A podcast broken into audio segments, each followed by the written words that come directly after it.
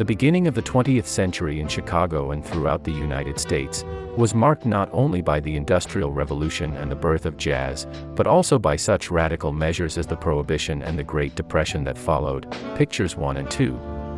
This situation gave rise to street gangs, which formed into organized criminal groups, engaged in bootlegging, bank robberies, racketeering, prostitution, and gambling.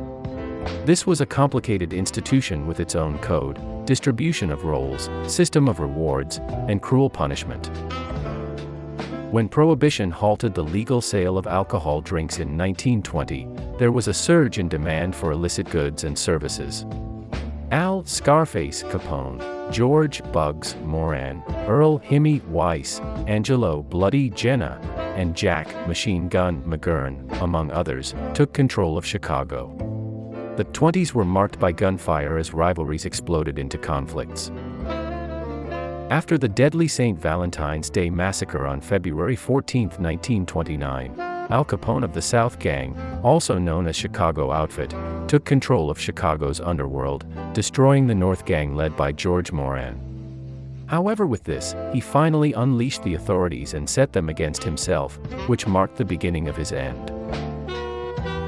Other infamous Chicago criminals included John Dillinger, also known as Public Enemy Number 1, who robbed 24 banks over 13 months, and merciless, almost insane Babyface Nelson, who engaged with everyone from Roger Terrible Touhy to Al Capone and John Dillinger.